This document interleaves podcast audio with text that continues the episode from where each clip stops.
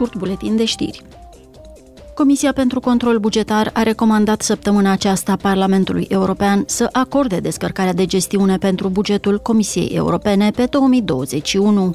La aceeași sesiune de vot a aprobat bilanțul pentru Fondul European de Dezvoltare și 33 de agenții ale Uniunii. În rezoluția care însoțește decizia de descărcare de gestiune, eurodeputații și-au exprimat îngrijorarea referitoare la sistemul de control al fondurilor de redresare și reziliență ale Uniunii, pe care îl consideră insuficient. Ei au cerut noi legi care să reglementeze accesul ONG-urilor la instituțiile europene.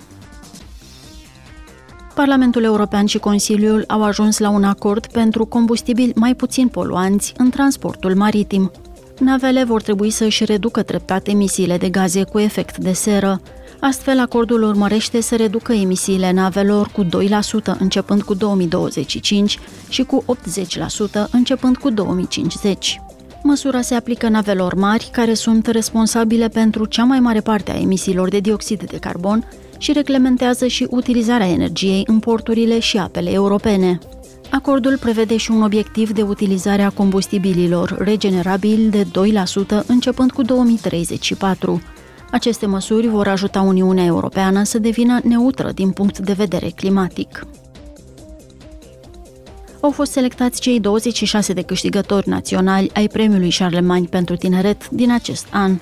Cei trei câștigători europeni vor fi anunțați la ceremonia de premiere de la Aachen, care va avea loc pe 12 mai.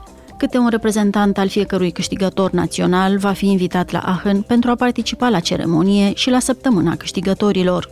Anul trecut, premiul întâi a fost acordat proiectului Orchestra fără frontiere din Portugalia.